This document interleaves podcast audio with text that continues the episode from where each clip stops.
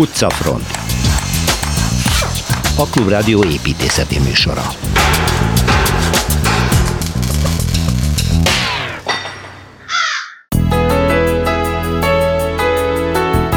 Carcassonne az erőd város, Szilveszter Ádámmal ott folytatjuk a dél-franciaországi építészeti körutat.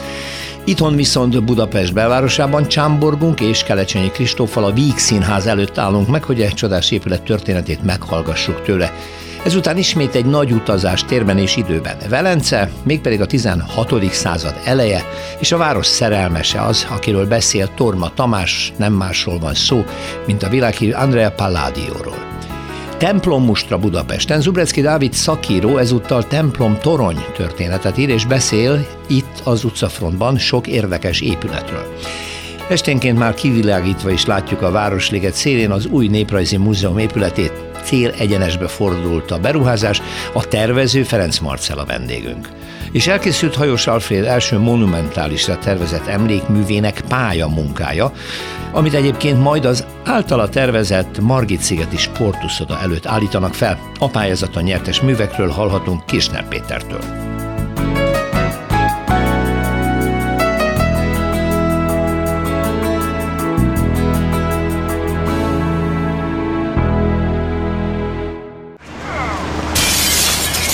Városi tükör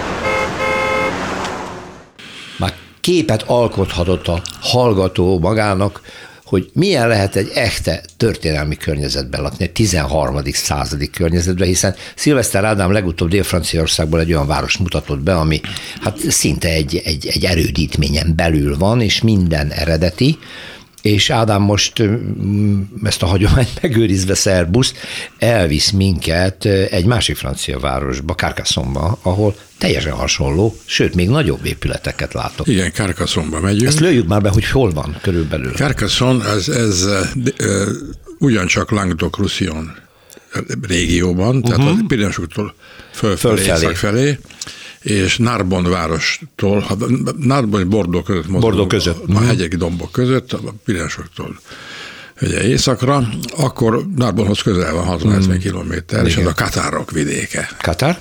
Vagy Oxitánia. Ugye Oxitánia, igen. igen. Oxitánia, az, Occitán az egy, az egy új latin nyelv, hasonlít a katalánra, tulajdonképpen egy katalán nyelvjárás. Uh-huh. De és egy, és egy népcsoport. És, és egy népcsoport. És egy népcsoport, igen. Igen, igen. illetőleg hát ők magukat Katárnak is hívják. Igen? Igen, különösen a vallási hevületükben ők eretnekek voltak mm. a katolikus egyház szemében. De még mindent eljutnánk, hát annyit kell tudni, hogy van itt egy, egy folyó, úgy hívják, hogy Aude, uh-huh. és, és Ódnak van egy, egy ilyen a régión belül egy, egy ilyen teritoriális szerepe, egy megyeszékhely. Ez a város 37 ezeres város. Puh, egész pici. De nem ezért érdekes, hanem itt van Európa a legnagyobb középkori vára. Uh-huh. Carcassonne vára, és emi, emiatt érdemes oda menni, mennek is a turisták. Hát azt gondolom, mint csak ilyen látképet látok tele toronnyal. Igen, hát ez, azt kell, igen, azt kell tudni, hogy ez egy, ez egy védhető terület volt mindig is, uh-huh. és minden magaslatot ugye felismernek a, az odaérkezők, és a rómaiak mindjárt csináltak egy erődítményt. Uh-huh.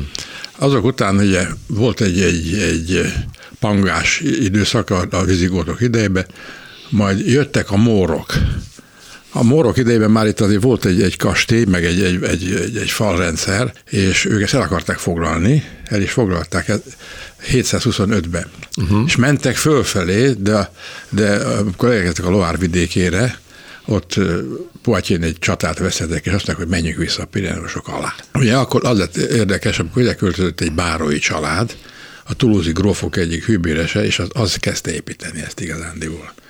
Sőt, amikor a 12. század vége felé egy, egy kastélyt is épített, akkor a kettős falrendszer is nagyjából megvolt. Uh-huh. Minden úgy látom áll. Igen, de ez, ez még érdekes a dologban az, hogy a katárok ellen egy, egy vallásháború indult, a harmadik Ince pápa 1209-ben felkérte az akkori király Szent Lajos, hogy rendezze ezt az ügyet. Uh-huh. Ő meg is tette, erről már beszélt, hogy egy eszes hadjárat volt. A katárokat akiket egyébként Albigensnek is szokták. Igen, az Albigensek. Hogy Albi városa közelében volt. Ők szálltak szembe. központjuk. Hát őket ezt durván legyőzték, és, és elkezdték építeni a várat hogy ilyen ne forduljon elő, és különösen azért is csinálták, mert akkoriban a, a barcelonai ház vezette Aragon királyság nagy fent a fogát erre.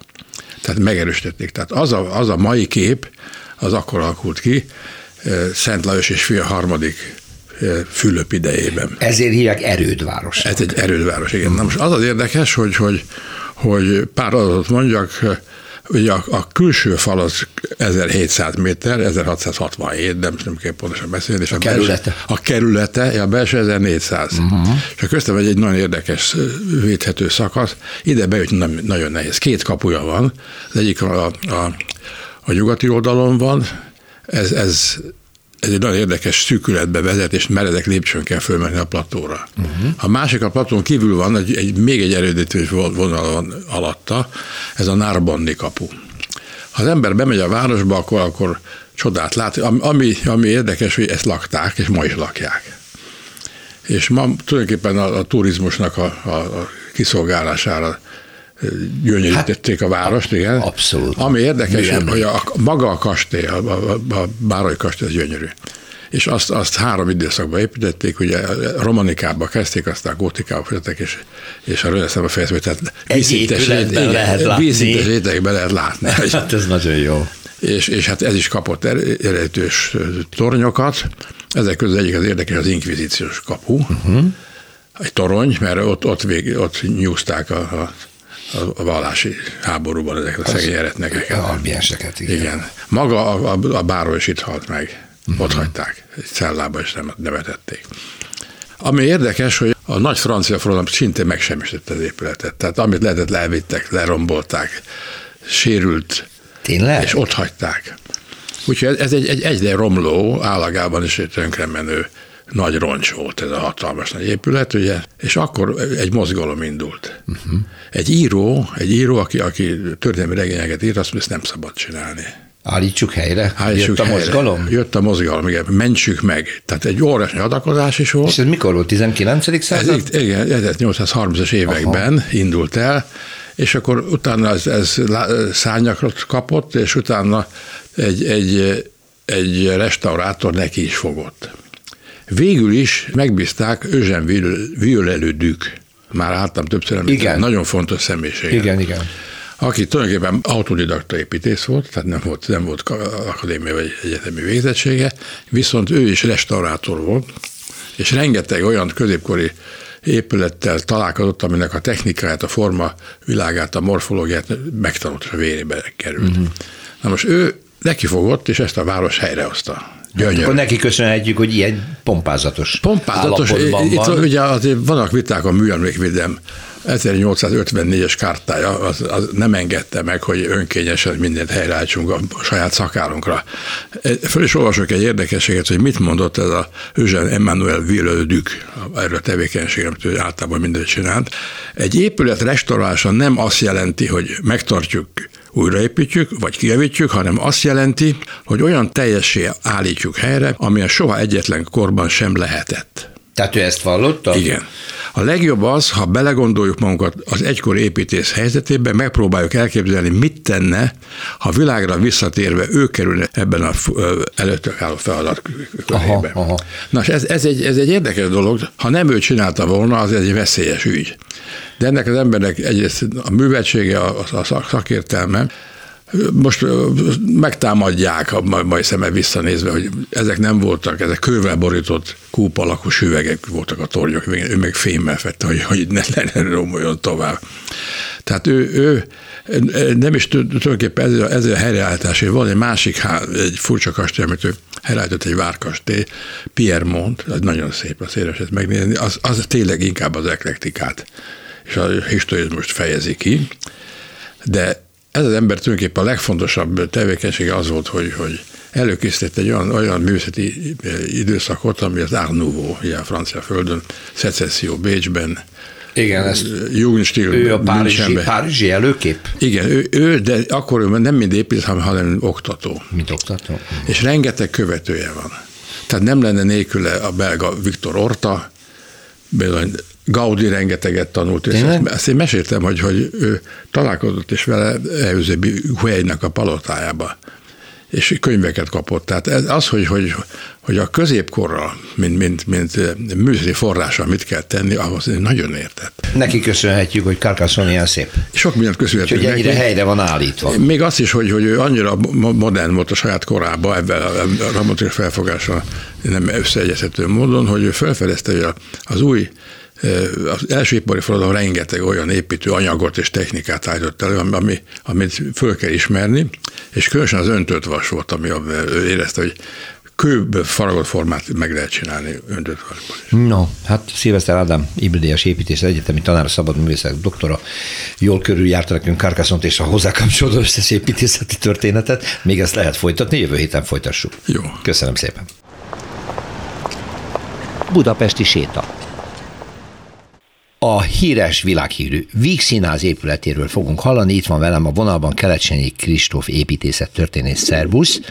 Szervusz. És én láttam fortepán képeket, és ami, ami megdöbbentő volt, de nyilván inkább majd az eredetéről beszélsz, hogy ez a színház a második világháborúban akkora találatot kapott, hogy az utcafront az megmaradt, de tulajdonképpen megsemmisült. Iszonyatos munka lehetett ezt helyreállítani. Gondolom majd erre is kitérsz, nem? Persze, természetesen. Na.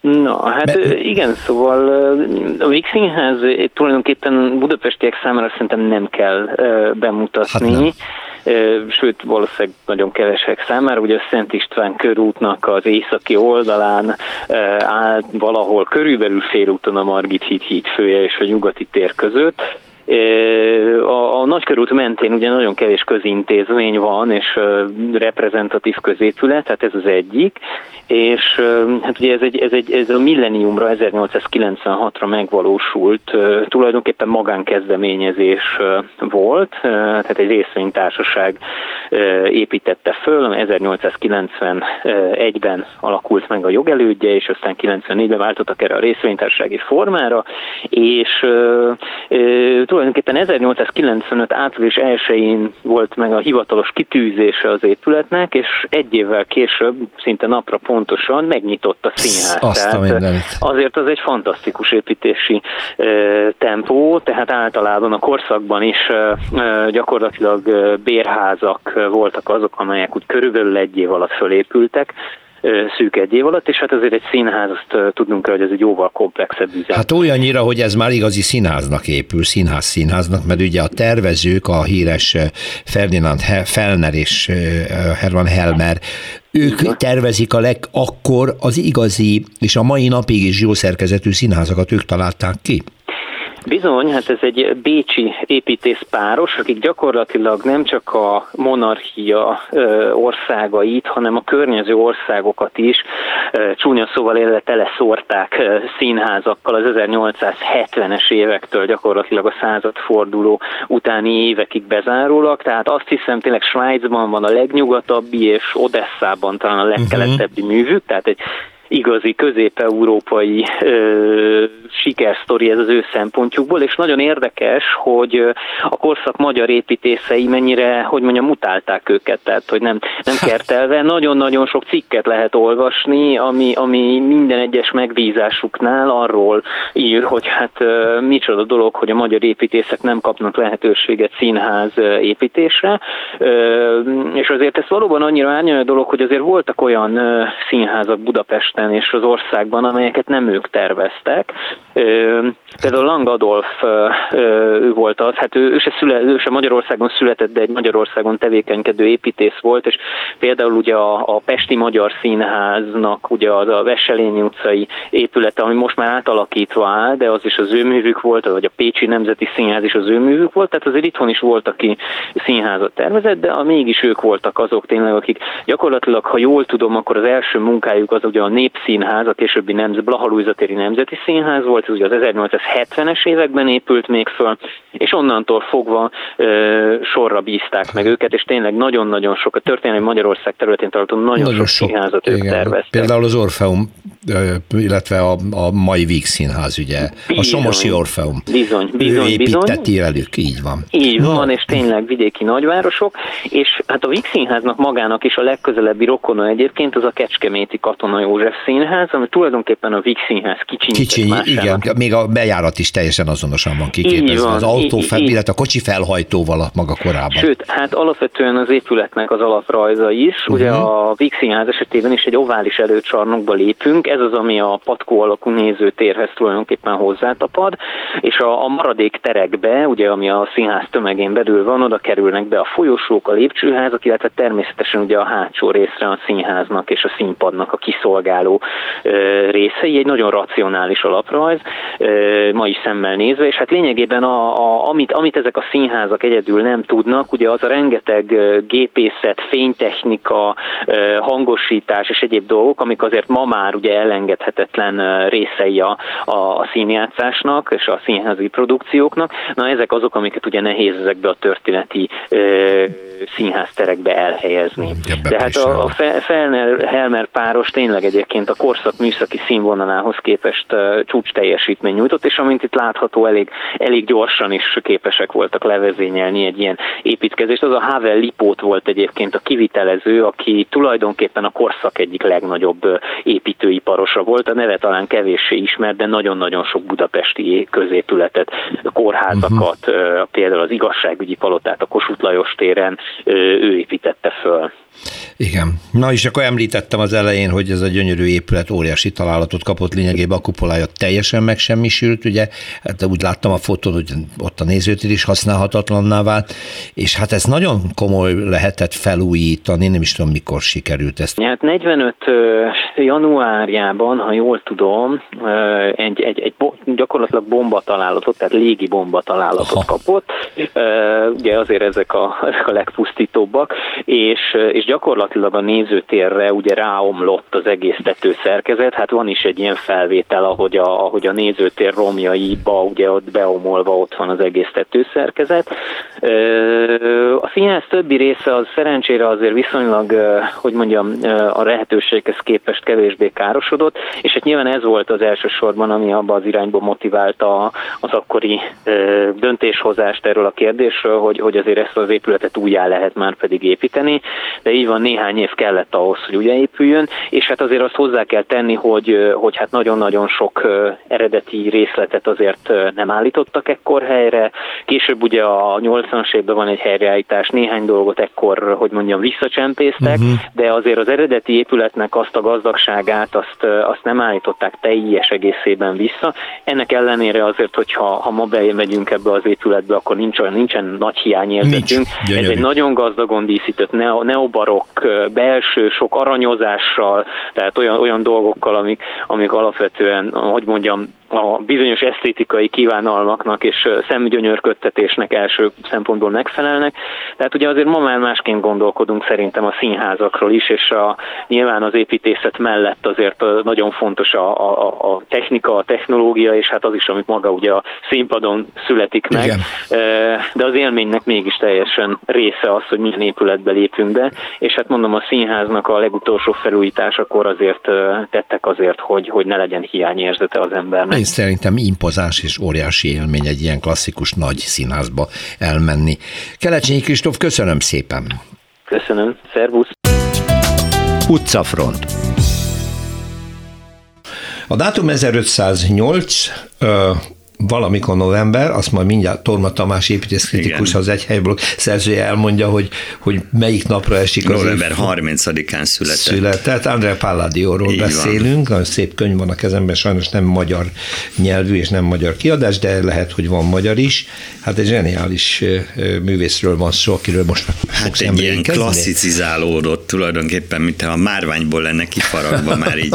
Két hete Velencébe jártunk, egy modern építész Kárpá kapcsán, és most tulajdonképpen megint Velencébe vagyunk, no. mert egy idő után két dologról nagyon híres Palladio, ő Vicenzában született, és Vicenzában és Vicenza környéken vannak a, egy nagy halom híres épülete, majd egy idő után Velencébe is ből is megrendelések érkeztek. Vicenza is ugyebár Veneto tartományban van, Igen. tehát a valahai Velencei köztársaság része volt, és ott egészen kivételes helyeken tulajdonképpen kivételes templomokat is építhetett. Igen. Most lapozod a könyvet, a, a vége felé van annak a híres. Igen, Tehát, én most itt például, leginkább a palotáit látom, elsősorban, de a, már itt vannak a paloták, Na, itt a... ugyebár egy, egy nagyon érdekes életről ö, tanúskodnak, mert nem csak Palladio, hanem egész Velence környékén, tehát a gazdag patricus családok a meleg és valószínűleg veszélyes ö, ilyen párás betegségeket hordozó nyári klíma elől kiköltöztek ilyen vidéki Aha, villákba. És ezek a kúriák nagy villák. És mm-hmm. egyébként Velencétől délre is a síkvidéken, ahol mindenféle mellék ágai vannak a pónak, is tele van ilyen hasonló villákkal, de ez a Vicenza környéki dombvidék, is, is nagyon híres volt ebből, és tulajdonképpen hát mit is lehetne róla mondani, most még nem a templomokra, ezekre a villákról, ugye a Villa Rotonda az a leghíresebb, egy, egy teljesen, nem is tudom, hogy mondják ezt, négyszeresen szimmetrikus, tehát minden négy oldala ugyanolyan, egy ilyen kereszt alakú szimmetriával. Ö, egészen elképesztően szép, és az az érdekes, hogy hát nyilvánvalóan nem véletlenül, mert páratlan arányérzékről ö, tanúskodnak ezek az épületek, de sokat köszönhet a róla szóló későbbi könyveknek, meg ő nagyon korán bekerült ebbe az építészeti körforgásba. Tulajdonképpen akkor, amikor még az építészet, vagy sztárépítészet főleg a mai értelemben nem is volt. Egy pillanatra, hogy a, mert hogy az albumban a Rotondának a keresztmetszeti Igen. rajza is ott van, és ez, a, ez aztán az igazán meglepő, az teljesen szimmetrikus oldalú építészet, ez szerintem páratlan, tehát ez se barokkra, se semmire nem haj. Az már mint a, az térszerkezet. Egy kis emelvényre Igen. építette, tehát még fölerősítette az épületeknek a hangsúlyát. Igen, megemelte Azon kívül ilyen klasszikus, tehát timpanon, timpanon oszlopsorok, ez például Igen. ez a palladizmus állítólag azt hiszem Vicenzában készített egy városházát, ahol egy olyan lodzsasor, vagy egy ilyen, hát faszádnak hívják, tehát egy ilyen olyan képzeljük el, mint a kerengőnek a árkádok, és az az érdekes, hogy ezek a félköríves árkádok természetesen gyönyörű, bonyolult oszlopsorokkal, Igen. meg spékelve. Ez egészen elmegy addig a híres római épületig, ami a 30-as években épült, ami aztán Fellini filmekbe csomó helyen előbukkan, ami ma egy divatcégnek lett egyébként a székháza. No. Tehát hihetetlen hatása volt. Egyébként először Angliában tehát a brit szigeteken, így mondom, hogy Írországban, Angliában kapták föl, és rengeteg hasonló szellemben épült villa van ott is. Amit Palladio tervezett, igen, tehát ugye arra hajaznak. Nem, nem, nem ő tervezett, nem, de, hogy hanem a, arra hajazva. Lényegében iskolát teremtett így, ezek szerint. De most vissza Velencébe. No. Állunk a Szent Márk téren, Igen. átnézünk a túloldalra, Igen. és ott egy hihetetlen gyönyörű templomot látunk. Igen. Így van. Ugyanolyan, vagy hasonló kampanilével, mint, a, mint ami a, a Szent Márk téren áll. Ez volt az első, ez a San Giorgio Maggiore. Igen. Ott egy kolostor és egy templom. Igen. Fantasztikus, tehát ugyebár a legtöbb velencéképpen ez van.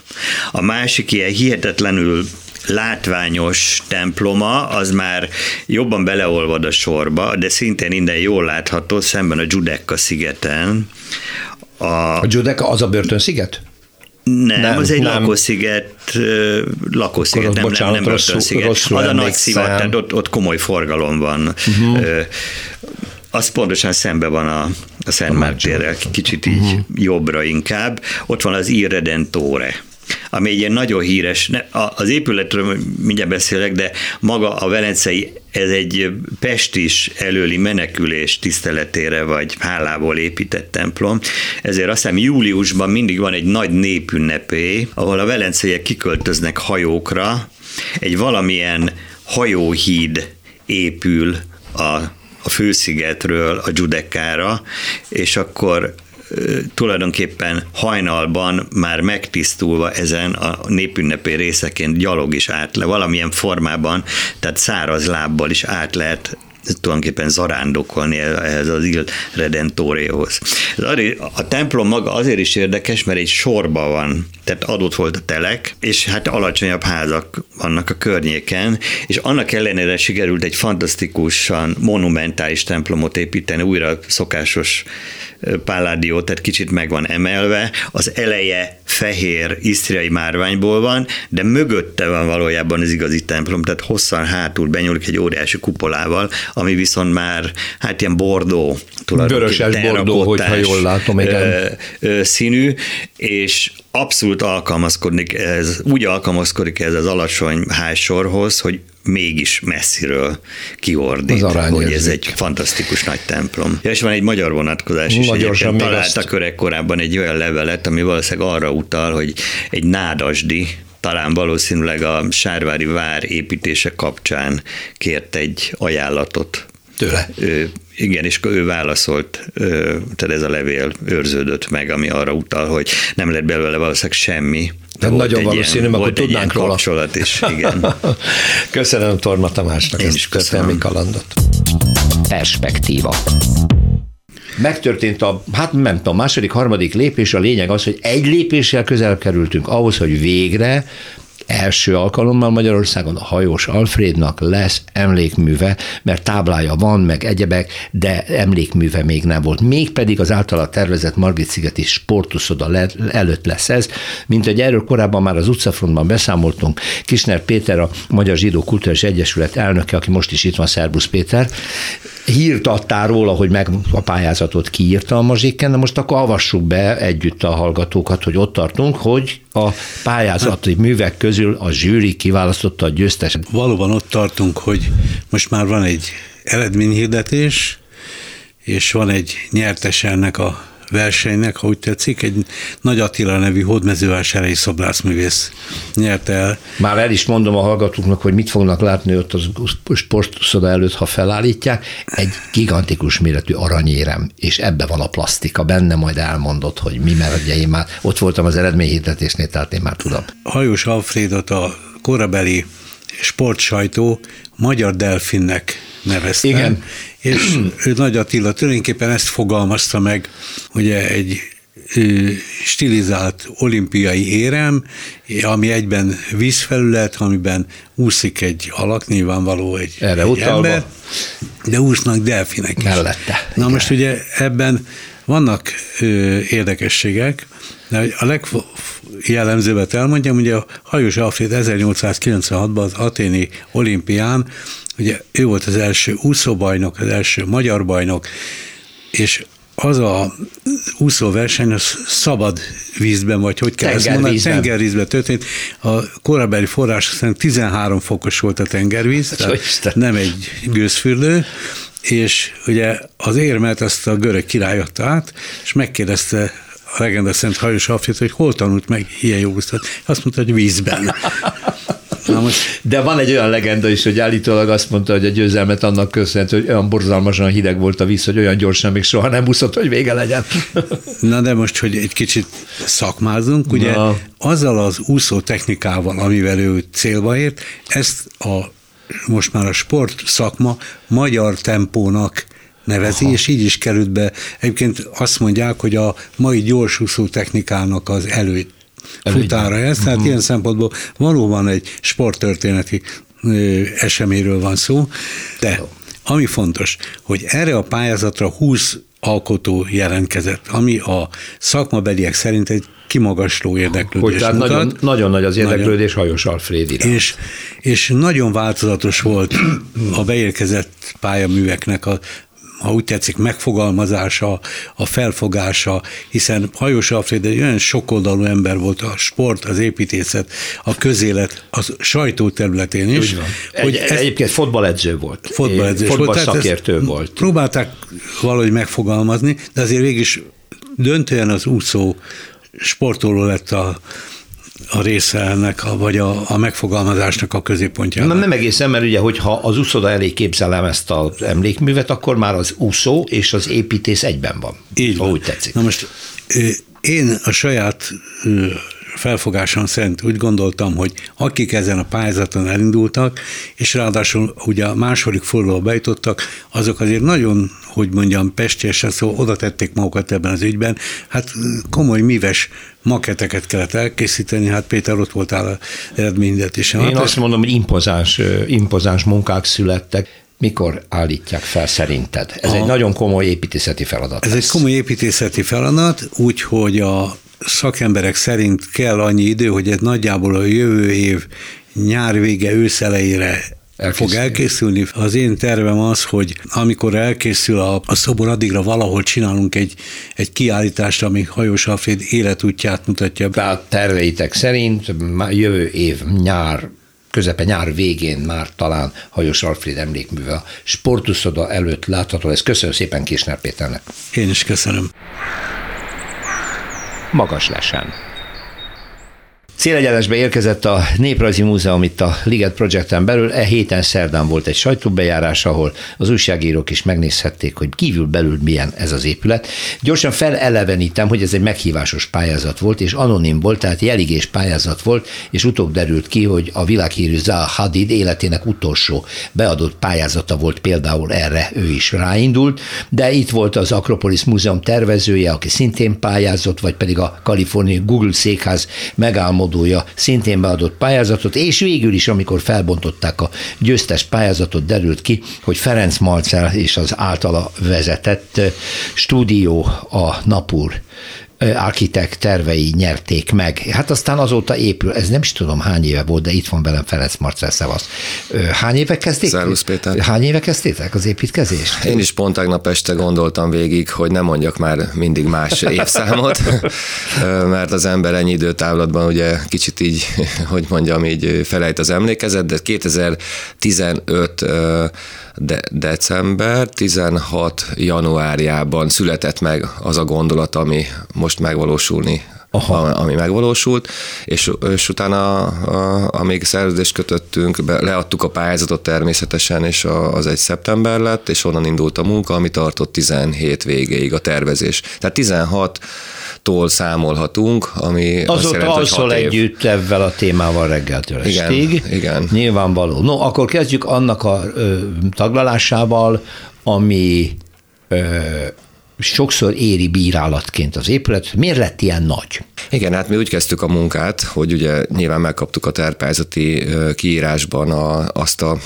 a múzeum által már két éve dédelgetett, Kemecsi Rajs által vezetett, igazgató által vezetett tervezési programot, amiben ők teljesen részletesen leírták, nagyon dicséretesen, hogy mit is kell nekünk megtervezni, és ez egy, hát ez egy 30 ezer négyzetméteres program volt, Ezhez mi megvásároltuk azt a múzeumi tervezői segédletet, ez egy nemzetközi segédlet, amiben azért komoly ajánlások vannak, hogy mi tartozik a kiállítóterekhez, tehát hogy egy főre hány négyzetméternek kell jutnia, tehát mi nemzetközi szabványok szerint kezdtük el ezt tervezni, a hazai szabványok erre nem is térnek ki. Tehát ott megtudtuk, hogy ugye 10 négyzetméter a minimum, ami egy főre kell jusson. Ugye tudtuk, milyen befogadó képességre kell tervezni, tehát mi a program, a téri terjedelmeket hozzáigazítottuk a nemzetközi mércéhez. Hát tudtuk, hogy nem is tudunk labdába rúgni a sztárokkal, hogyha ezt nem veszük figyelembe.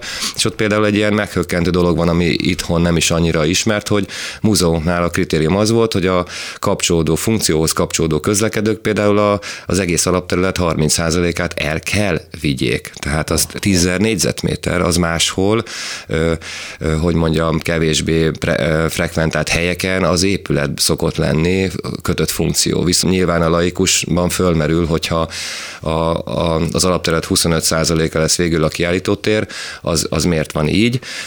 Ha meg föllapozza ezt a 800 oldalas kötetet, akkor arra jön rá, hogy különböző léptékű múzeumoknak mindhez hozzá van rendelve ez a szám, és a mi léptékünk, tehát az, hogy egy nemzeti közgyűjtemény megalapozásához, ez ott le van írva a katalógus, ez a négyes kategóriát jelenti, aminél 25% maga az effektív tér. Aha. Jó, ezt laikusok nyilván nem tudják. Tehát, hogy ma, Azért gondoltam, hogy helyre tegyem egy picit ezt a kérdést. jól értem, akkor Ferenc Marcel azt mondja, hogy ma, egy ép, ma épül egy múzeum, és nem szuszakolják be a múzeumot egy száz éves épületbe, hanem egy új, korszerű múzeum épül, akkor ezeket a léptékeket be kell tartani. Igen, Igen. kötelezően. Akkor a másik ilyen ehhez kapcsolódó kritikai észrevétel, hogy ez az egyébként nagyon látványos ívestető, amivel lényegében a város liget kapuját teremtetted, meg középen, pont ahol a színben át lehet járni, ott marad az 56-os emlékmű, és egy impozáns nagy ív az, amin át kell menni, de ez a térkihasználtságot csökkenti, mert ugye bent a vízszintes födémek miatt a íves tető rengeteg teret veszel. Hogy emiatt lett ilyen magas? Hát ez nem teljesen így van, mert ugye a tervező megtette volna azt, hogy teljesen a föld alatt épít. Hát ilyen pályázatok születtek. Egyébként a nagyobb része föld alatt van most is, nem? Így van, tehát ugye a, ez olyan, mint egy jéghegy, tehát Aha. hogy a 10%-a van fönt, és a többi lent, tehát ez a 300 méter szer 80 méteres kubatúra, ami a föld alatt van, ez egy 8 méter mély tértest, Aha. és ugye úgy kell elképzelni, hogy kb. 30 ezer négyzetméterből a kétharmada van a föld, a alatt, alatt, tehát 20 ezer négyzetméter, és 10 ezer van föld. Hát ott viszont már ugye... És azok kerültek föl, tehát az volt a tudatos, az egy tudatos tervezési folyamat volt, aminek mindenképp kell napfény. Tehát mindent, amit Aha. lehetett, az lekerült, mindenféle gépészeti kiszolgáló archívumi tértől kezdve az összes olyan tér, ami nem tartozik a nagy közönségre, és ezen kívül ugye bele lett lopva, bele lett rejtve maga a teljes kiállítótér, ami meg ugye napfénytől védett kell legyen, és egy nagyon temperált környezet kell legyen, az meg nagyon jól érzi a föld alatt magát, hiszen ott konstans a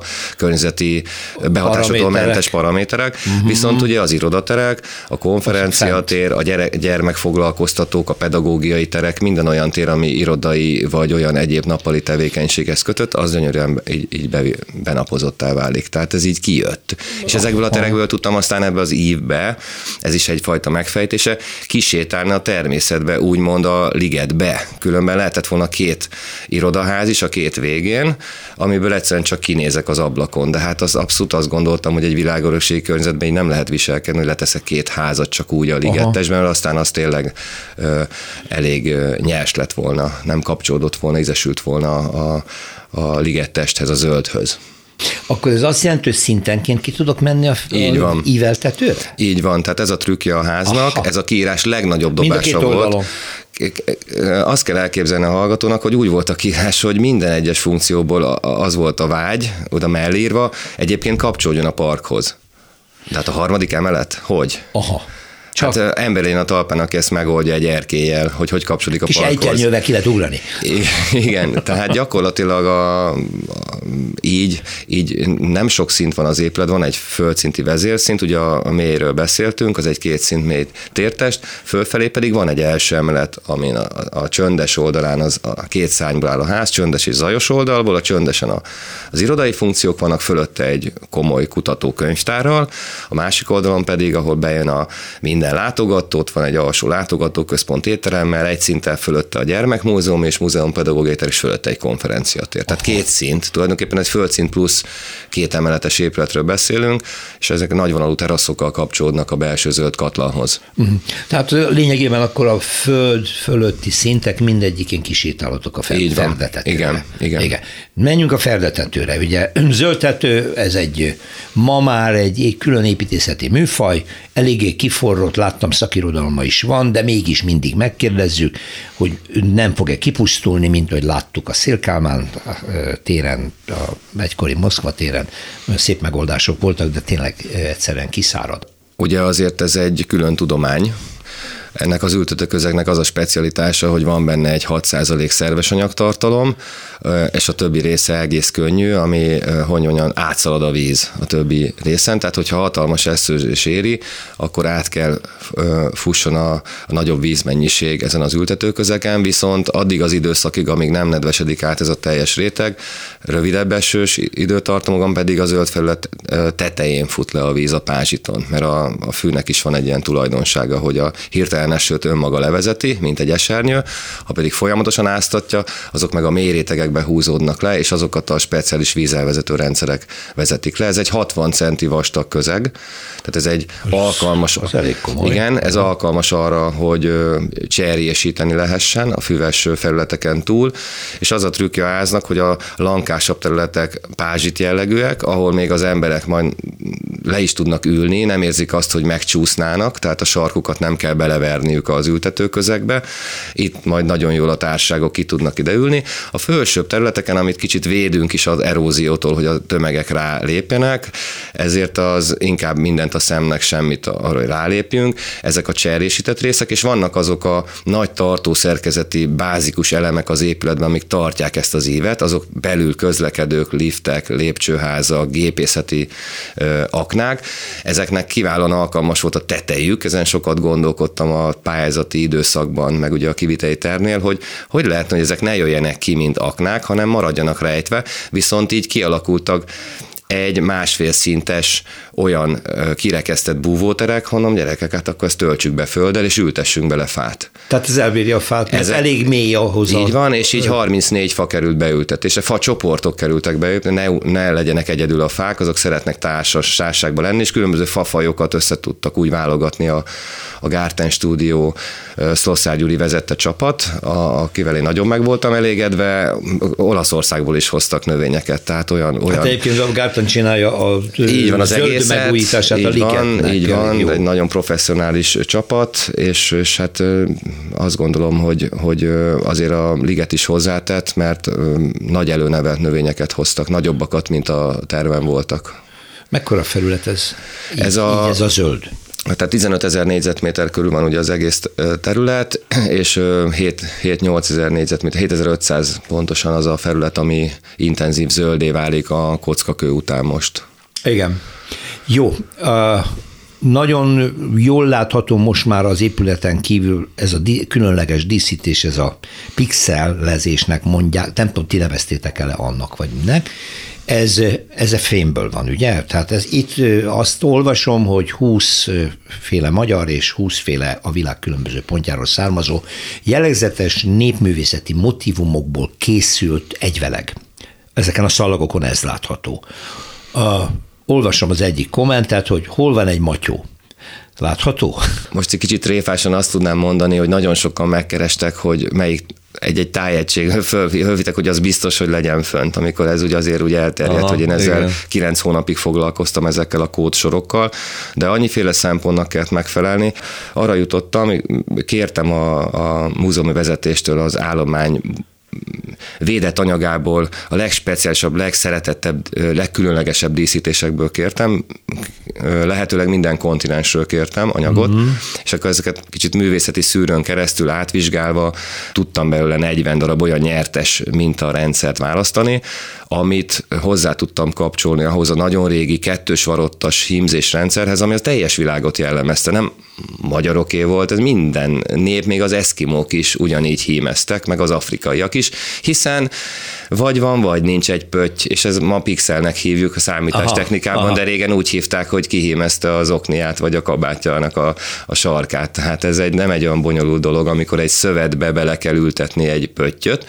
Úgyhogy ez így kapóra jött, hogy Miután kianalizáltam ezeket a díszítő elemeket, mindegyik teljes mintával rendelkezett, adott esetben a matyó is ott volt teljes díszében, fölismerhető módon, na de nem fért ennyi dísz a házra, hát ahhoz száz emeletesnek kellene lennie, hogy soronként teljes díszek keletkezzenek, úgyhogy itt a genetikához fordultam, én nagyon szerettem régen a biológiát, a kémiát is, ki tudok-e vonatolni mindegyik díszítő mintából egy olyan rájellemző karakteres ritmust, ez kicsit zenei is lehet, ha valaki így el Vagy egy képzelni. DNS sort. DNS mintasort, köszönöm és ezeknek a karakteri, karakterét próbáltam egymáshoz úgy illeszteni, hogy ezek ne üsség, harsányan ne verjék szét egymást, tehát itt azért egy kicsit az alkotó is ott van benne, és utána a leltári számmal körülbelül mindegyik gén sor, három-négy pixel sornyit vesz el, mondjuk egy, egy ilyen afrikai, kongói beavató maxnak ugye a homlok díszítő sora. Aha, és aha. akkor az alá be tudtam keverni az egyiptomit, alá be tudtam a, keverni a dél-amerikait, és így nagyon szépen összejött, hogy a kontinensekről azért benne van a gyűjteménybe. Tehát ez egy tudományos munka, most le van ez fűzve, ott van dokumentálva, és azok ezeket a műtárgyakat a Kemecsi Lajos mondta, hogy szinte külön is szeretné válogatni, hogy ebből áll össze a ház, de tovább megyek, kicsit titkot árulok el.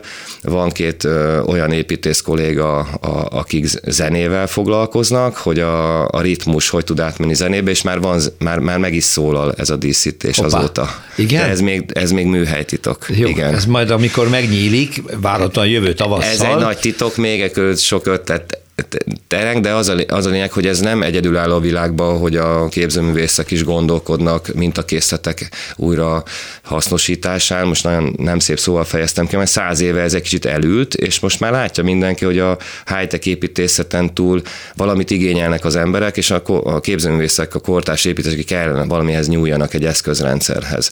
És ezek szerintem ennek a fázisába lépett a, a szakma világszerte. Láthatjuk, hogy Jean Nouvel Arab Intézetén is, ugyanígy megjelennek valamiféle kommunikációs elemek, szemiotikai elemek, amik a városlakó számára érdekessé, karakteressé, egyedivé teszik a házat. Egyébként annyiban meglepő a dolog, hogy a modern építészet számunkra, laikusok számára nélkülözi a díszítő elemeket, ez egészen a, a, a Bauhaus-tól kezdődően megszokottá vált számunkra, és ezért volt furcsa, hogy ezen az épületen, ami egy hipermodern tömbépület, megjelenik ez a csipkézet szalag végig még ez egy kiegészítés tennék. Nyilván nem lehet ezt öncélon díszítésként eladni, a, ennek azért van trükkje. Ma már fineszesnek, huncutnak, ravasznak kell az építésznek is ahhoz, hogy valamit, egy játékot el tudjon játszani, de minden természetesen a múzeum érdekében és a kultúra jegyében.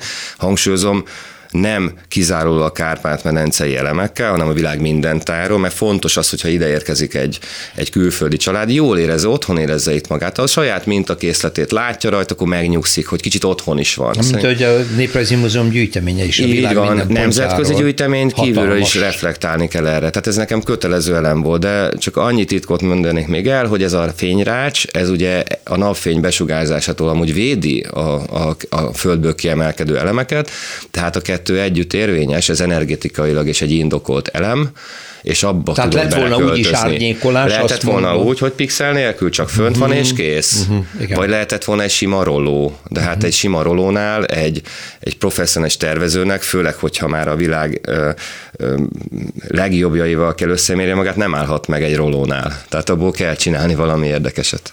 Igen, hát a puding próbálja az evés, a nagy közönség, amikor birtokba veszi, bejárja, járkál a tetőn, és nem csak néha egy-egy újságírónak mutatják meg, akkor majd kialakul a végleges vélemény, a közvélemény hogyan viszonyul ez az épülethez, amelynek tervezője Ferenc Marcel volt a vendégem, és a csapatodnak gratulálok. Aztán legyen meg tavasszal a megnyitás, azt, azt arra nagyon várunk, reméljük már nem fog csúszni, ugye? Hát, Biztos, hogy nem csúszhat. Most már megvan fixen. Igen. Jó, akkor megyünk a meg avatóra. Köszönöm szépen. Köszönöm. Utcafront templomséták Budapesten, ez volt az egyik témánk a szerzővel, Zubrecki Dáviddal itt az utcafrontban, de hát Dávid újabb és újabb kutatásokat végzett, és itt van a vonalban, szervusz. Szervusz, köszönöm nyilván, a e, hallgatókat. Nyilván ebből nőtt ki, hogy elkezdted nézni külön a templom tornyokat, mert hogy ugye van egy olyan elképzelésünk, hogy hát ahol templom van, ott torony is van, és ez egy szükségszerű párosítás, de azt írod a bevezetőbe, hogy ez nem is igaz. Hát igen, igen, valóban ez egy, ez egy nagyon érdekes téma, hiszen liturgikusan nincs előírva a legtöbb vallásnál az, hogy legyen torony, egy, egy templomépületen, de mégis azért a majdnem minden vallás valami módon a, ezt az ég felé törekvést azért igyekezett kifejezni a, az építészetében. Uh-huh. Ugye talán, a, talán ugye a, még a, a muszlimoknál a legjellemzőbb a, a torony az nagyon fontos, igen, de ha belegondolunk, hogy azért Budapesten is több meccset működik, és ezeknek nincsen minarete, Tényleg. ennek ellenére tudnak működni mecsetként. Ez azért jól, jól mutatja, hogy valójában még ott sem egy szigorú előírás. Uh-huh. De ugyanakkor az embereknek a, a a, a nem tudom én, a, a megszokásához hozzátartozik az, hogy, a, a, hogy ahol van egy templom, ott annak tornya is kell, hogy legyen. Ha megnézzük a, a 19. század végén épült zsinagógákat, még ott is igyekeztek valami módon a, a tornyot megjeleníteni, ha máshogy nem, akkor a homlokzatot úgy alakították ki, például mondjuk az Esztergomi zsinagógánál, hogy úgy húzták előre a homlokzatot két oldalt, mint a két torony lenne. De ugye azért eszembe jut ez a magyar kifejezés, hogy menjünk torony iránt. Hogy ahol ő, torony van, vagy ahol templom van, ott a településnek az egy kimagasló pontja az a torony, és már messziről látható, tehát irányzéknak is jó volt. Igen, tehát hogy azért a, a, a torony az azt, is, azt a funkciót is betöltötte, hogy kiemelte a többi közül a többi épület közül a templomépületet, ezért is egy picit olyan furcsák, például egy külön, külön kategória mondjuk a, a lakótelepi templomoknak a kérdése, hogy amik ugye a rendszerváltás után épülhettek lakótelepi templomok, akkor ott legyen-e torony, vagy ne legyen torony, hiszen a tízemeletesekkel úgysem fog tudni konkurálni, de mégis az embernek egyszerűen a szokása, az ott élőknek a szokása miatt a legtöbb helyen azért, ha máshogy nem is stilizálva megjelent a, a, a templom torony. És hát voltak olyan, olyan dolgok, ahol, ahol a történelem olyan furcsán alakult, hogy még a szocializmus idején meg lehetett építeni a, a, a tornyot, ami egy egészen különleges történet. Ez a Rákos Csaba új telepen álló Árpádházi Szent Erzsébet templom. Ezt, ezt Fábián Gáspár tervezte. Fábián Gáspár az egy, ez egy nagyon konzervatív tervező volt, kifejezetten ezt a középkori formát igyekezett mindenhol alkalmazni. Persze a kor, tehát a két világháború közötti technológia felhasználásával, de jellemzően betonnal dolgozott, és akkor erre kerültek ilyen kőburkolatok. Na, de itt ugyanezt történt nagyon sok más helyen, hogy a toronyra már nem volt pénz a háborús időkben, és azt későbbre tették el. A később meg ugye nem jött el igen. Viszont 1956-ban a forradalom szabadságharc idején egy orosz tank telibe találta a templomot, hm. és gyakorlatilag a, a, a főhomlokzata az, az beomlott. És hogy amikor ezt újjáépítették, akkor nagyon sokáig nem volt pénz újjáépítésre, nagyon sokáig húzták, halogatták, míg végül aztán valahogy kiügyeskedték Sámson József tervei szerint megépülhessen egy harangtorony. Uh-huh. Ez a harangtorony viszont olyan lett, ami az adott kornak, tehát a 60-as évek építészetének megfelelő nagyon modern, kortárs beton torony lett, és egészen egyedülálló építészeti alkotás tulajdonképpen a, a budapesti, meg akár az országos templomépítészetben is. Egyrészt, hogy meg lehetett építeni a 60-as években egy, egy tornyot, másrészt, hogy ez egy, ez egy rendkívül izgalmas, uh-huh. modernista alkotás lett. No, hát ez egy izgalmas témakör, akkor meghívnálak a jövő hétre egy másik templom, vagy akár egy-két templom tornyának történetével, ha elfogadod, és akkor szeretettel várunk jövő héten. Mindenképpen Szubrecki Dávid, köszönöm szépen. Viszont hallásra, szervusz. szervusz.